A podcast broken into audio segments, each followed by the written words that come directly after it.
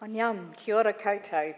It's my privilege to be here as moderator of Presbytery for your ordination of your new elders today, your induction of your elders. Over the summer, my husband Trevor, who's down here with me today, and I, we went camping. We love going away. We have a tent, and we love going away in our tent. I love being close to nature. And one morning I was woken by the beautiful bird song that accompanies the new dawn. The birds singing, sorry, the birds with their dawn song praising their creator. Every new morning, no matter how dark it gets, the birds signal a new day, a new dawn with the beauty of their song.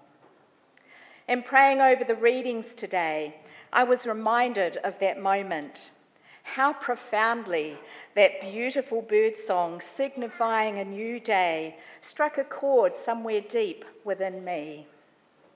Isaiah 43, verses 18 and 19. Do not remember the former things or consider the things of old.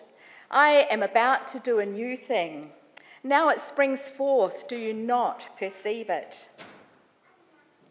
Isaiah was prophesying to Israel as they were exiled in Babylon that God was about to do a new thing. God would bring them out of Babylon just as surely as God had brought Israel out of Egypt. But not in the way that they imagined. They needed to forget the way that God had moved in the past.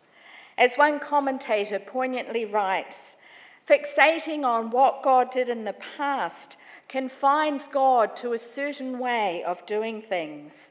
But God is far too creative for such confinement. Through Isaiah, God paints a picture of Israel's spiritual night, their spiritual darkness prior to God doing a new thing in coming to rescue them. In broad strokes, he paints them as a dry and arid wilderness. What would God's new thing look like? God was going to build a road straight through their wilderness. God was going to give his people a way out and going to give them a way forward. God was going to water their wilderness and bring beautifully new and vibrant life. Bring to mind your most recent dark night or desert time, a time when you felt hopelessly lost or in need of rescue. How did God provide a path in your wilderness? How did God bring dawn to your dark night? What did God's rivers in the desert look like for you? How did God's new life blossom in and around you? Or maybe you're still sitting in that dark and dry place. Hear God's words to you again tonight. Stop dwelling on past events and brooding over times gone by. I am doing something new. It's springing up. Can't you see it? I am making a road in the desert and rivers in the wasteland. Fast forward several centuries, and Jesus is reminding the scribes and the Pharisees that God is still in the business of doing a new thing. It seems that the religious rulers of Jesus' day had serious issues with who Jesus chose to eat with asking Jesus' disciples in the New Living Translation, Why do you eat and drink with such scum? For the scribes, the professionals trained in the interpretation of Jewish law, and for the religious rulers, the Pharisees, their main concern was to preserve the Jewish faith and the Jewish way of life during Roman occupation. So, who Jesus ate with was a big concern. In the religious rulers' understanding of God, they became unclean through mixing with people who they believed to be unclean. These rulers fasted, they kept every law, they never defiled themselves by mixing with sinners. And yet, here's this Jesus doing exactly that. This Jesus got them rattled.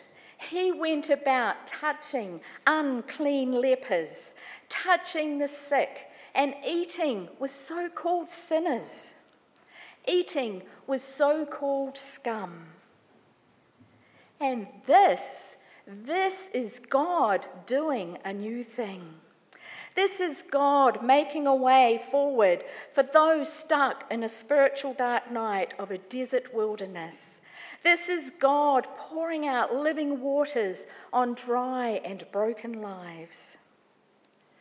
And maybe the religious leaders would have coped with this if Jesus had gone about doing this in his own name. But the problem was this Jesus claimed to speak and to act for God.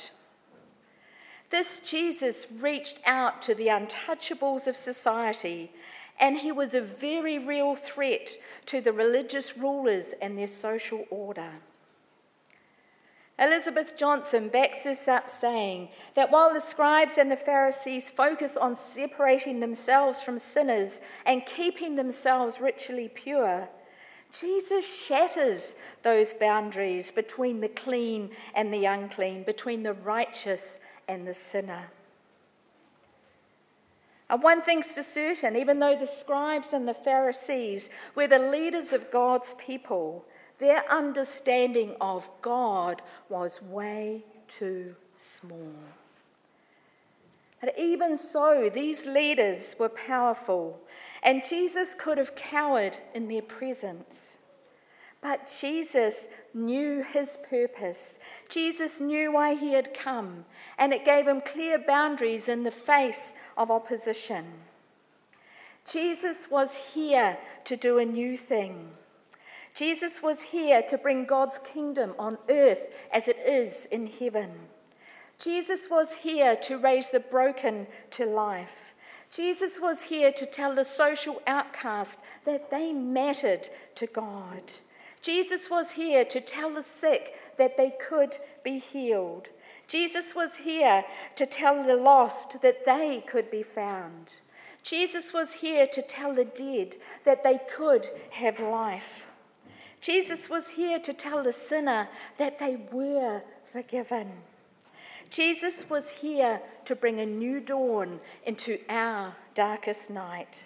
Jesus was here to reconcile us with our ever loving God.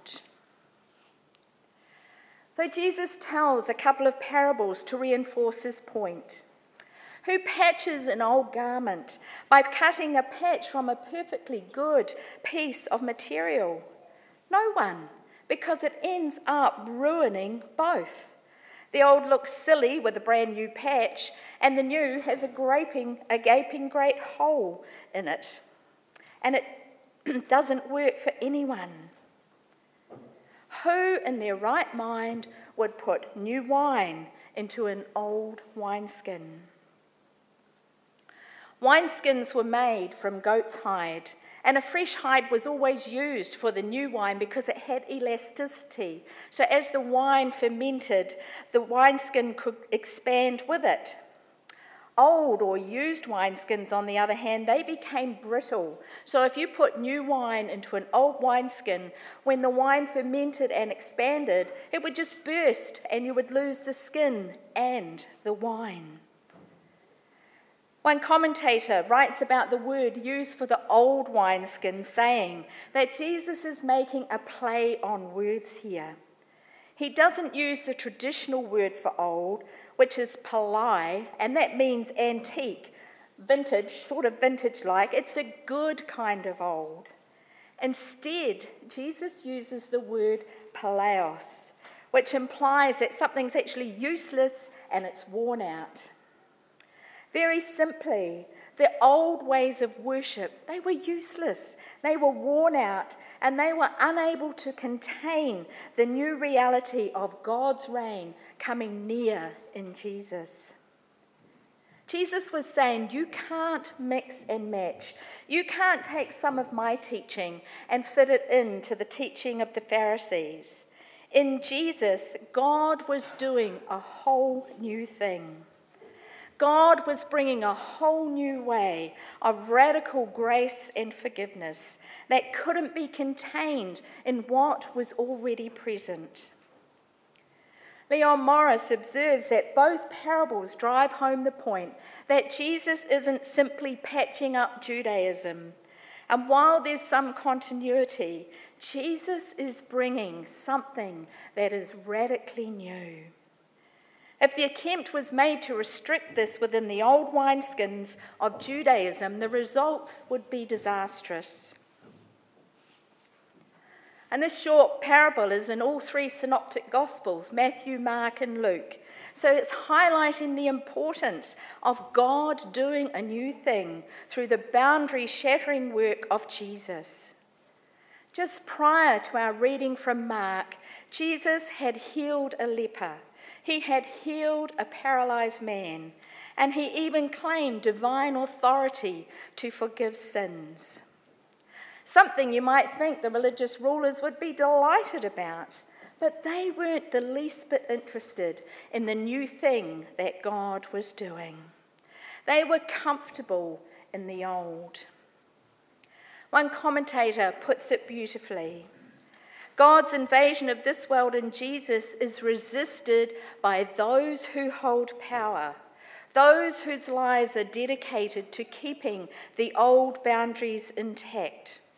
Yet for the leper who was cleansed, for the paralytic who was healed, for the sinner who was forgiven and welcomed to the table, God's invasion in Jesus is welcomed as a mission of liberation, healing, and life.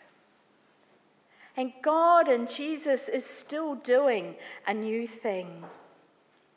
Across the centuries, Jesus continues to offer new wine, forgiveness, healing, freedom, and eternal life to anyone who will receive. God continues to bring a new dawn into our darkest night.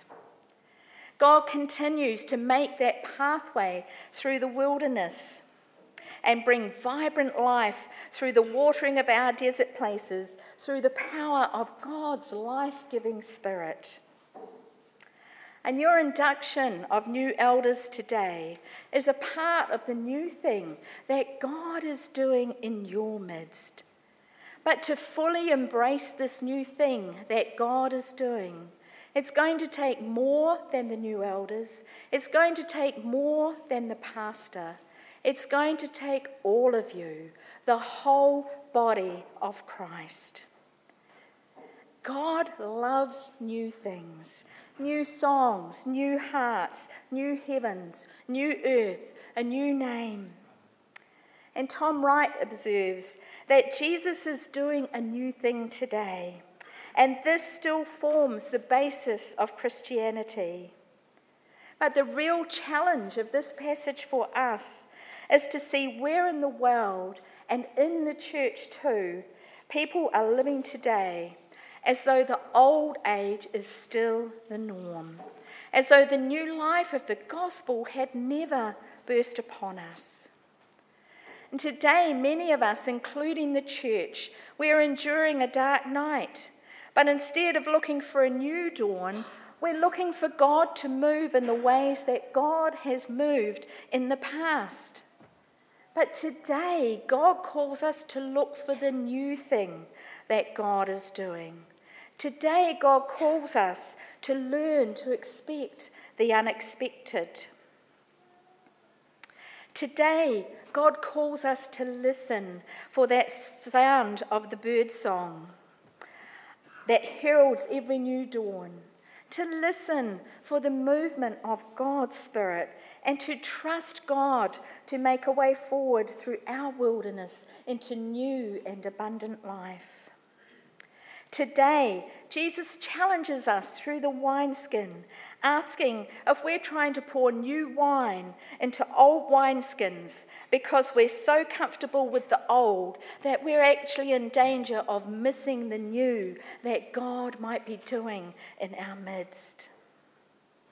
Today, Jesus is calling us to let go of the old, of the useless, of the worn out ways that can't possibly contain this amazing grace and love that God brings. What might the old ways look like for you as a church today? Where might God be saying, forget the way that things have been? Stop comparing your present to your past. Stop expecting me to move as I have moved in years gone by.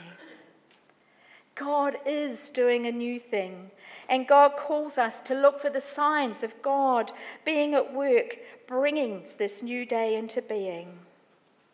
New elders being ordained are a part of what God is up to here. But what else might God be doing? Jesus, in offering us new wine, is offering us a new life that is better than the old one. Our wilderness is watered again, creating a life that flows freely with God's generous grace upon grace.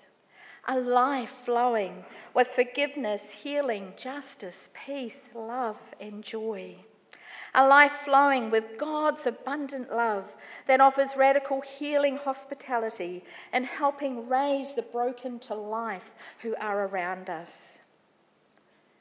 Just as we watch the sun rise every morning and recognize by the light it brings that a new day is coming, can we watch Jesus, God's Son, rising again over the horizon of the Korean Presbyterian Church?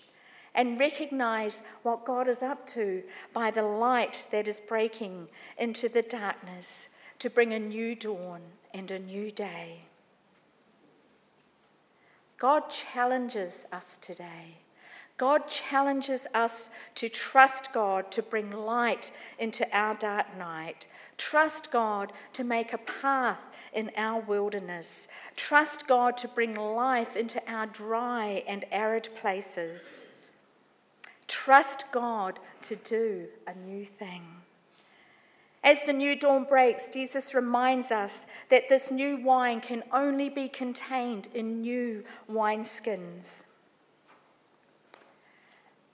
Are we ready? We need to be totally empty, totally ready to be filled with the Holy Spirit in a new way. Jesus' offer of new wine comes with an invitation for each and every one of us to let go of the old, to let go of all that would hold us back, and radically surrender ourselves afresh to Him. To let go of the known, to let go of the tried and true, to let go of the useless and worn out, and instead be totally filled with the new wine of God, trusting that God is all we need. Hear Jesus' words again. New wine must be stored in new wineskin. But no one who drinks the old seems to want the new. The old wine is just fine, they say. Every new morning, no matter how dark the night, the birds signal a new day, a new dawn through the beauty of their song. Today, you and I. We are the ones that God is calling to be like the birds. You and I are the ones that God is calling to herald in every new day with the beauty of the dawn, with the beauty of the dawn song. You and I are called to let the world know that Jesus Christ, the Son of God, is rising over the horizon with the warm rays of God's healing ready to bring new life and a new day to all who will receive. God bless you all. Amen.